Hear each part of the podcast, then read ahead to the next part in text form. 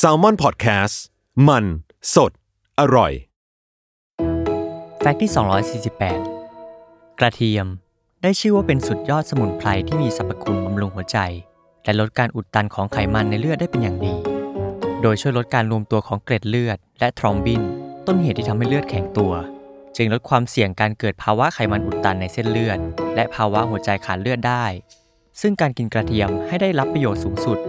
ควรกินแบบสดๆ เพราะกระเทียมสดจะมีสารอัลลิซิน ที่ช่วยลดระดับคอเลสเตอรอลได้ โดยควรกินวันละ 800 มิลลิกรัม หรือประมาณ 7 กลีบ จะดีกับหัวใจมากที่สุด